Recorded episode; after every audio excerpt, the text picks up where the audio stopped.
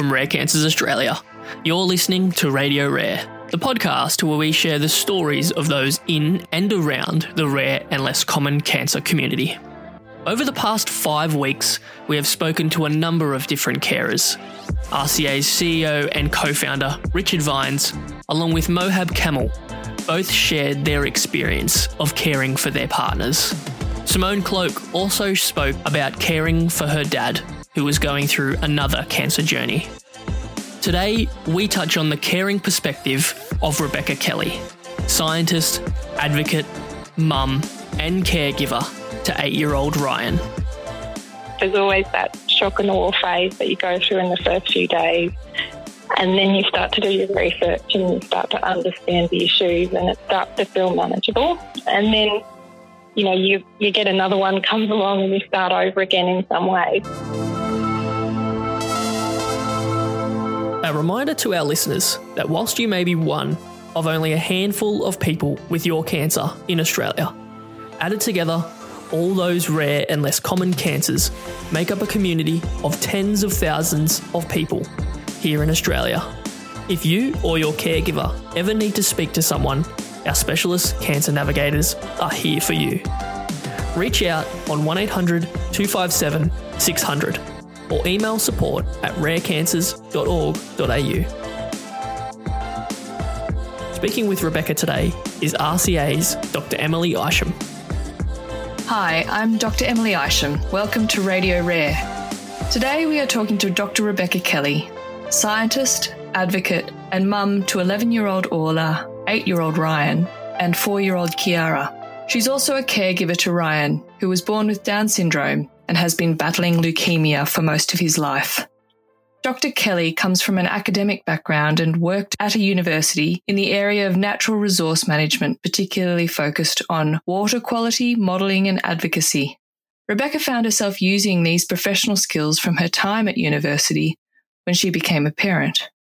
Okay, so um, me, myself, I'm a, a scientist. So I've come from an academic background. I, I was a fellow at an Australian university. Um, I focus on water quality type issues and developing models and talking to community, things like that. So I came, I guess, into parenthood with a, a fairly, uh, with a lot of professional skills. And when I became a parent, I realised that a lot of those professional skills are really useful in parenting, strangely enough. So in my 30s when I started having kids and um, and our eldest daughter came along. And then when Ryan was born, uh, a lot of those professional skills became really obviously handy. So he was born with Down syndrome and a whole range of medical conditions that have just meant a lot of, I guess, project management skills have come to the fore in terms of understanding his medical conditions and being able to do research and then sort of manage the, the caring role that is often around research and dealing with doctors and dealing with systems. Um, and then Kira came along and she just sort of finished off our family in a really wonderful way. She's very different from the other two and, and quite a little firecracker, so she keeps us going as well. So, yeah, I guess your whole personality changes when you have kids in some ways and, and your focus in life changes, but I still enjoy my professional sort of so tell me how how you have become a caregiver. Are you Ryan's main carer? Yeah, so I guess these days separate out the two roles. So obviously being a mum, you're always a caregiver as soon as you've got kids and, and there's all the standard types of caregiving that I give to all my children. So, you know, there's there's the emotional support you provide them and there's the physical support in terms which changes as they get older. The caring role, which is I guess on top of that typical mother role with Ryan became more apparent as he got older. So in the early days, the caring role was more to do with managing the interactions with the health system that he had, but also then with therapist. So he started speech therapy for seven weeks old. As he gets older, that caring role is taking over a lot more time because obviously his needs are now very different to, to the things that a typical eight year old would need. So he needs a lot more personal care support. He needs, you know, education. There's a lot more involved in making sure that he's well settled and well supported at school.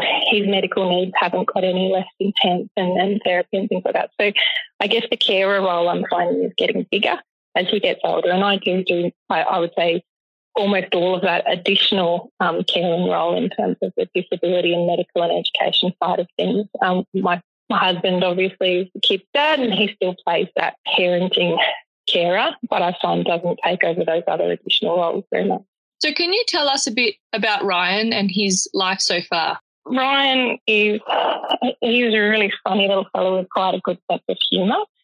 When he was born, he had a postnatal diagnosis of Down syndrome, so we were surprised that day. Uh, we also found out that day that he had a cleft palate, um, and a couple of a few days later, it was discovered that he also had a, a hole in his heart, an atrial septal defect. Over time, a whole pile of other bits and pieces became apparent. So he had issues with um, fluid behind his eardrums and some deafness associated with that. He had issues with his eyes and um, his vision. He also then, when he was 13 months old, developed leukemia, and that was a big part of our journey and probably a big shock uh, for the whole family. And also all the kind of the consequences of all that medical intervention have become really apparent psychologically at about the age of six. Um, he really changed and, and the wall came up. So before that, he he's always been a really affectionate, emotive little fella. He was would come and chatter away to people. He wasn't easy to understand because of his palate, but he was really um, friendly and and all all that sort of attitude. When he was about six, the wall started to come up, and he he stopped looking at people, and he gradually disengaged to the point where he wouldn't talk at all anymore. He stopped signing. He really withdrew into his own little shell, and it's taken us a good sort of twelve months to, to open that back up again, and he's now much more starting to talk to people. He's not where he was before. He's still wary of strangers, but he's reconnecting with the world bit by bit um, in terms of the people that he trusts, which has been a big change.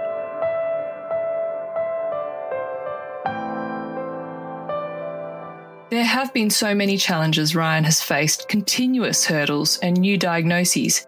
How do you and your husband process and cope with each new diagnosis? There's always that shock and awe phase that you go through in the first few days. And then you start to do your research and you start to understand the issues and it starts to feel manageable. And then, you know, you, you get another one comes along and you start over again in some ways. And I guess we got to, when we got to about five years old, we, we started to probably feel confident that we were through the worst, that, you know, we've dealt with the really big issues. I think the last couple of years have been hard because I think we we realised that that wasn't true. And I guess I'm at a point now where I'm realising it's it's not the last thing; it's just the next thing. Um, and probably getting into a mind frame where you know you learn how to to roll with that, but you you try and enjoy today as much as you can enjoy today. You try not to become overwhelmed. I, I don't think too much about what's next, but I kind of will deal with this issue and hopefully it's the last thing for at least a while. But you kind of you get into a different mind space, I guess, where you just have to focus on now. Mm. Like, you know, what's the next thing to do? Well, we've got issues now that we're dealing with. So I'll just tick them off and I won't worry about that bigger picture, I guess. And has that changed the way your family operates or the way you parent your other children? Yeah, I think I was probably going to be one of those type A type parents that um, really focused on, you know, the end goal of getting your kids to being these productive adults. And in a way, I think it's encouraged me to back off and then just enjoy my kids more. Like I don't. I mean, I've got aspirations for them, and I hope. I guess my main hope for them is to be happy, kind adults you know, to, to be adults with empathy, but to enjoy their lives. It, it just makes a different focus in life. It, it, it's a much more day to day way of living. And so you tend to not sort of think about those other. Um, it's not about an end game of trying to achieve some goal there. It's actually just about enjoying the day that we've got today. It certainly does change in your perspective. What's important when you're fighting for basic healthcare for one of your children? Yeah, totally. Like it, it's totally changed my value system. I mean, I, I came from a value system where I studied really long and hard.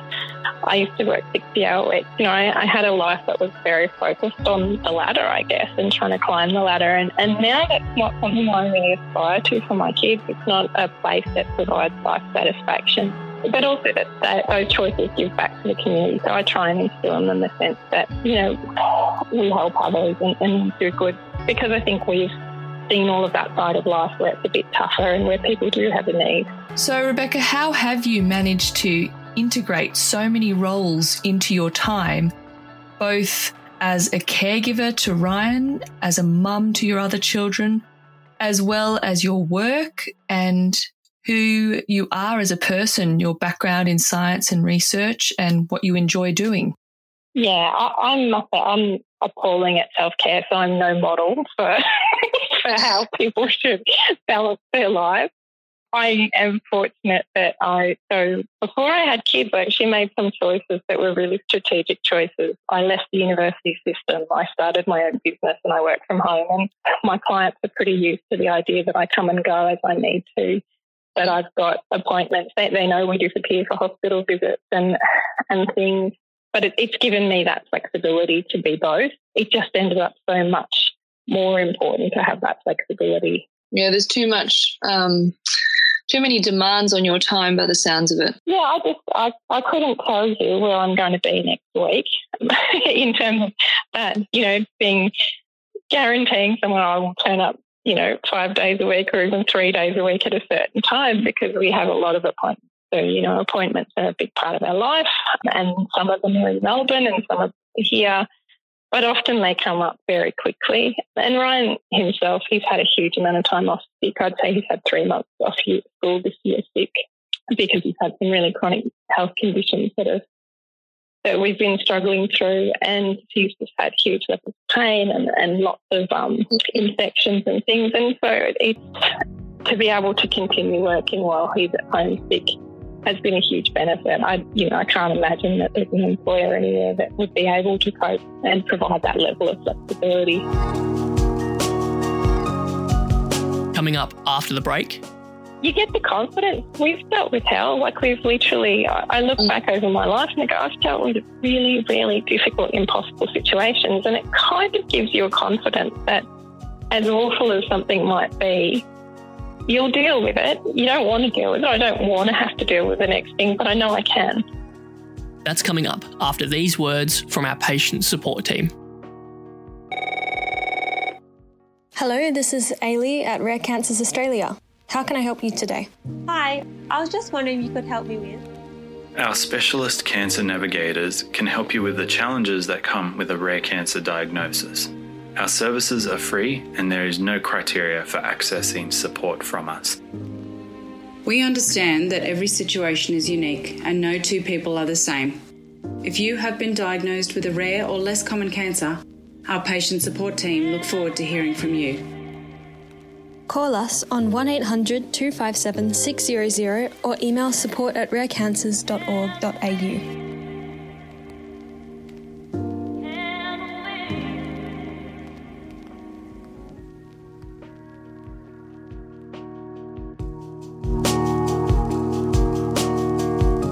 Welcome back to Radio Rare. Before the break, Dr. Emily and Rebecca were talking about the impacts and hurdles that eight year old Ryan has faced during his life. Dr. Emily and Rebecca continue their conversation. Wow. And so, on that note, are you able to describe to us what an average day as his main carer looks like or what it would entail? Yeah, I think it's funny that the actual the days look really different, and so the average day can be really different. But I guess for example, at the moment, my average day, there's still a lot of consideration of what medications he needs to take. So he's taking all sorts of pain medications and he's taking medications like some antibiotics for infections on and off. So there's a lot of kind of remembering all those things and keeping your head around them. There's a lot of just monitoring him. I spend a lot of time. I, I think he's sick of me looking in reviews because I'm obsessively looking for the signs of infections coming along and things like that. So I guess there's a mental load just around watching him, and because he's not particularly verbal, trying to understand where he's at internally. Is that pain that he's suffering today? Is something else going on for him? So just trying to that load of trying to be the one that can interpret what his behaviour means. And I, I'm pretty much the, the person in the world who does that. That's not something that a lot of other people can kind of see him and see what's going on for him. The other types of things, I guess, in a ridiculous amount of time, you're just chasing hospital records and, and things like that. So chasing appointments, chasing doctors, I've got into this cycle of being forced to do freedom of information requests on on medical records and things, and, and that's a load of just thinking, where are we up to now? What else do I need to chase? You know, this isn't working. Who do I get a second opinion from? I find that, and you know, just keeping up on research so that I know what questions to ask. That that's a big load. And those medical things, it's just not so simple and straightforward to simply hand them over because they're not black and white, are they? They exist with all these shades of grey and other nuances. Yeah, and I, I find I do all of that because even with my husband, it's really hard to. I can give him the question, the first question to ask, but I can't tell him what follow up to ask when they give the answer. And I mm. find, you know, when Kira was born, Paul had to take Ryan down to emergency. And I wrote four pages of notes for him for when he got down there because he's passing out his medical history and, and all the things that they needed to be aware of when they triaged him. So, yeah, it's that's the stuff you, you just can't hand that over to anyone else. There's really no way you can share that burden and you can't you can vent about it, but no one can take it off you in terms of, you know, and no one can relieve that sort of side of the pressure. You almost need a PA in this job, don't you? I'd love a PA. A PA would be amazing. I'd love to just task this stuff off to someone else. There's just so much healthcare system navigation that falls to parents, isn't there? So much. A huge amount. And when once you add in the mix of disability, you also then in add in the disability sector. So we've got all the healthcare navigation, and so much of it relies on parents. You know, no one ever checks back to you. You've got to chase the results for the test, and then you've got to chase the treatment based on the results. Um, so that's all on you. Once you've got disability into the mix, you've also then got to chase down your NDIS plan and go through all of that horror that is trying to get together a good plan. And then once that's in place, you've got to, you know, you've got to coordinate this whole level of uh, this system that's really inflexible and really not well designed to support people. I, I think as a carer, those are the things that add an extra burden is that the systems that are there to support you aren't very well designed to do that job. Of course. So have you had any support along the way? I've got different support. I've probably got a lot of really nice informal support. My mum's amazing and she came and lived with us for six months while my, my while Ryan had cancer and had treatment in Melbourne, and that was just essential in terms of being able to continue being a mother to our eldest daughter. I've had, she's always come for really major surgeries for many years. She travelled and would stay with me and, and do that with me. And she's a nurse too, so she really comes with skills as well as support. I've got really nice friends. I've found online support is really big and it's really useful. So I, I help run a number of support groups as well, but they tend to be your community in terms of having a vent or seeking advice or support. And they're a wealth of knowledge in some of those worlds that are online that you can access day or night. So, you know, there's always someone out there who's, you know, still there who can answer a question or reach out if you need support. You sound like a phenomenal advocate, Beck. Thank you. So, into how many roles are you able to put your advocacy skills to use? Oh, look, I think there's all sorts of ways that you do advocacy. I am like the um, president of Down Syndrome Tasmania, so I try and use that kind of formal advocacy role. I've done some advocacy around changing language and improving healthcare at a more formal level for people with intellectual disabilities. So, you know, you kind of engage in those things. But I often think the best advocacy we do is at that informal level. So a lot of the time it's just supporting another parent by letting them know what their legal rights are, by explaining to them how do you escalate things in different systems. it's, it's a funny one, but one that we often share with new parents of little babies with Down syndrome who often have respiratory issues is we give them the right words to talk about respiratory distress so that when they get triaged down at emergency, they talk about intercostal recessions and tracheal tugs, suddenly they're taken seriously. Yeah. Whereas you know, if they just go down there worried first time mother, they might get yeah. blown off. Mm. And so, just changing tack a little, I noticed you mentioned the relentlessness of being a carer when there are multiple illnesses involved and different facets of that caring role. Have you found that anything positive has come of these eight and a half years of dealing with the medical system in this very intimate way? Um, oh, I think it's had enormous um, personal growth. I, I would say that the experiences I've been through with Ryan has made me a much better person than I would have been without those. So I, I don't doubt that everything that we've struggled with and striven for, it, it's certainly changed my life. It's given me a real sense of purpose. I think it's important that you wake up in the morning and you feel like you're contributing something. Like, In a lot of ways, a lot of the things that I've done with Ryan, it's given me that sense of purpose and it's given me that sense that you can change the world, even if it's only in a small way, for the better. And I think that's a really powerful thing as a human being to take out of out of the world. No doubt, I've gained a few skills that I didn't think I would ever have. I've had mm. I've had to get out of my comfort zone and do things in the media and do things that I would never have done before. I would have been, you know, it would have been really daunting. I mean, that's had professional benefits as well as personal benefits. I, I think having Ryan, it opened my mind up to disability and really challenged all the value systems that I had. And that's been really good. That's been such a positive experience to really see what the value of human life is and to really, you know, you can say it, but until you live it and you actually forced to challenge those beliefs that you often don't even realize you hold, um, it, it's a totally different experience. So, how do you and your family deal with that ongoing stress, particularly the most stressful points, perhaps during any of Ryan's life threatening stages or during uncertain times when you are waiting for results? or even how you cope with those feelings of powerlessness that can overwhelm you during cancer, particularly the issues Ryan's had recently with his ears. How do you process those and how do you talk your children through those?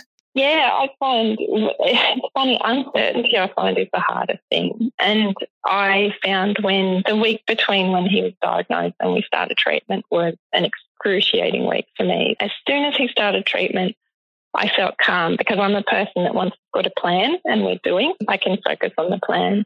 So those periods of uncertainty are really difficult. And I guess what I'm learning to do is to not focus on, you know, not worry about all the possibilities. So, and it, it's easier said than done sometimes, but I try and break it down into the things that I can do and the things that I can control and tick those ones off and then kind of suspend the thought about the next thing until we hit the next thing that I can do something about. And sometimes that's it. It's, it's teaching the kids how to live in the moment and how not to focus too much on all the what ifs and the maybes and what if this was to happen or that was to happen. So it's it's been, yeah, I, I, think that's a big part of it. It's about kind of, you still need to focus on the future and know what the next steps are and have a plan, but it's about knowing when to put that down and just focus on living um, in the meantime because stressing about the plan and what else could go wrong doesn't actually change anything. And such a good way to live in general, but also such a hard thing to grasp as a more planning type A personality, hey? oh yeah, it's not it's not the way that I would have lived my life before, I must say. I'm not a very anxious person anymore because I've got bigger things to worry about, I think too. Like I don't micromanage all the basic stuff because like yeah. and also you get the confidence. We've dealt with hell. Like we've literally, I look mm. back over my life and I go, I've dealt with really, really difficult, impossible situations. And it kind of gives you a confidence that as awful as something might be, you'll deal with it. You don't want to deal with it. I don't want to have to deal with the next thing, but I know I can. And there's a confidence that comes with that experience of having to deal with extraordinary circumstances and coming through it. Yeah, it is wearing, isn't it? And it does catch up with you, and it's hard to see where you can fit the time in to care for yourself when you have got so many things to juggle, I'm sure. Yeah, I think sometimes I think the whole mantra of self care is a bit simplistic, yeah. and I think unless I really have come to believe that uh, sometimes it feels like almost a burden in its own self. Oh, now I've got to schedule something else in. And actually, the reality is for most caregivers, what they need is someone else to come, al- come along and take some of their load. You can't expect people to practice really good self care if they don't have any other loads taken off them. And so that's, I think that's a big part of it, for me is trying to figure out how I can transfer some of the load. Is there anything that has been particularly helpful in reducing some of this load? Yes, I think the professionals that we come into contact with, some of them are absolutely outstanding and their attitude makes a huge difference. I would say this across the medical profession, across therapists and educators. When we've come into contact with people who are just, they take ownership of it, they share the vision, they see Ryan as having value, and they really invest in him. That makes my life a lot easier because they pick the ball up and I don't have to worry anymore that they've actually got that in their side. And so mm. you know, whenever we come across one of those people and we pull them into our team, some of my load decreases because that's one thing I don't have to worry anymore. It's like I can kind of, out of a hundred things that are on my list to be thinking about, that's one that I can step back a bit from.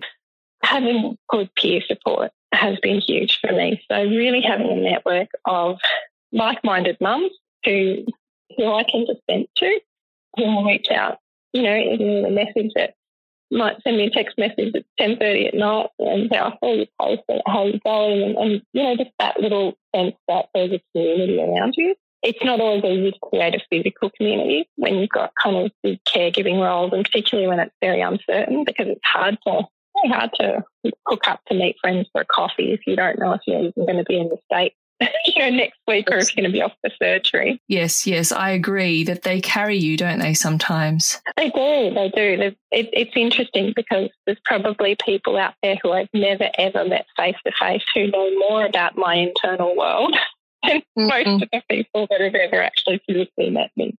And, and that's an interesting it's just interesting that these people that I could possibly walk past in the street if I haven't seen enough photos of them, and yet I'd consider them really good friends. Well, Rebecca, thank you so much for giving us the time and giving us this kind of raw insight so honestly. It's been really valuable for me, and I'm sure anyone who's been listening. So, thank you for putting that time aside and speaking about your experiences with your family, and particularly with Ryan. To my listeners, thank you as well for putting your time aside to join me in this episode. Keep listening for scenes from our next episode after these words from our patient support team. I'm Dr. Emily Isham, and we'll talk again next week.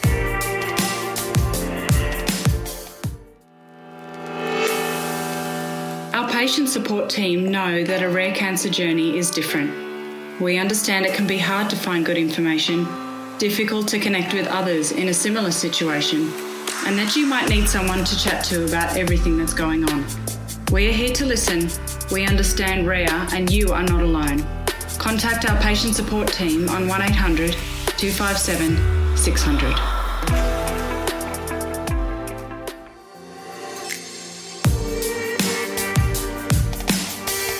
Next time on Radio Rare, Dr. Emily Isham will speak with President and co founder of Beat Bladder Cancer Australia, Adam Lynch. Adam lost his wife, Anna, after a 14 month battle with bladder cancer a few years ago and has gone on to set up Beat Bladder Cancer Australia. So that that's been quite challenging. Is how you make people aware of bladder cancer symptoms without making it too confrontational. People when they don't want to think about cancer, and, and that that's a that's a challenging message. So I think the message has got to be quite soft. And so our tagline has been "Blood in your pee, see your GP." Radio Rare is produced in house at Rare Cancers Australia and is hosted by Dr. Emily Isham and me, James Matthews. Thank you to this episode's guest, caregiver Rebecca Kelly. The show is mixed by Alex Smith, narrative writing by Ailey McMaster, reporting by Dr. Emily Isham, and we are edited by Christine Coben and myself. Our episode music is from Audio Blocks. You can listen to all of our episodes for free on our website and you can also find us on iTunes, Spotify, and Google Podcasts. Simply search Radio Rare or Rare Cancers Australia and click the subscribe or follow button at the top of the page. You can also follow us on Facebook, Twitter, Instagram, and LinkedIn to keep up to date with written stories from patients, carers, and information regarding rare cancers. Thank you for listening, and we'll be back shortly with our next episode. Bye for now.